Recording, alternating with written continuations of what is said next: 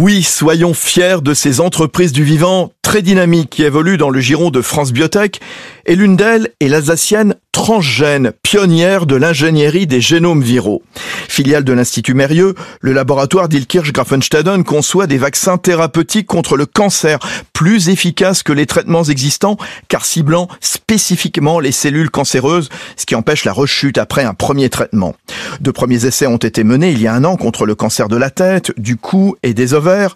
Un autre essai, encourageant, se déroule cette fois contre les cancers dus au papillomavirus, utérus, vulve. Il faut une dizaine d'années pour faire émerger un tel traitement et ne lésine pas sur les moyens en recherche et développement Eddie Ben Brahim, son directeur général. C'est 170 collaborateurs très engagés et trois quarts vraiment dans la R&D pour inventer des nouveaux médicaments et ensuite euh, prouver dans les hôpitaux, dans les essais cliniques, qu'ils apportent un bénéfice aux patients.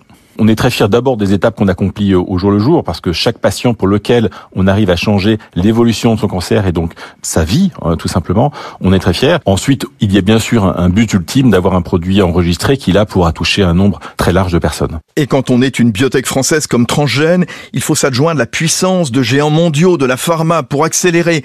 AstraZeneca a ainsi déjà versé 8 millions de dollars pour prendre en licence l'un de ses produits.